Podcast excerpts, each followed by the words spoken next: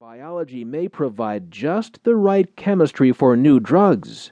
By Beth Mole from Science News Magazine, July 25, 2015. Chemists are struggling to develop new drugs these days, and biologists may have just the pill for that. By tapping natural enzymes and tweaking microbes, researchers may find and make new drugs more easily, says biological engineer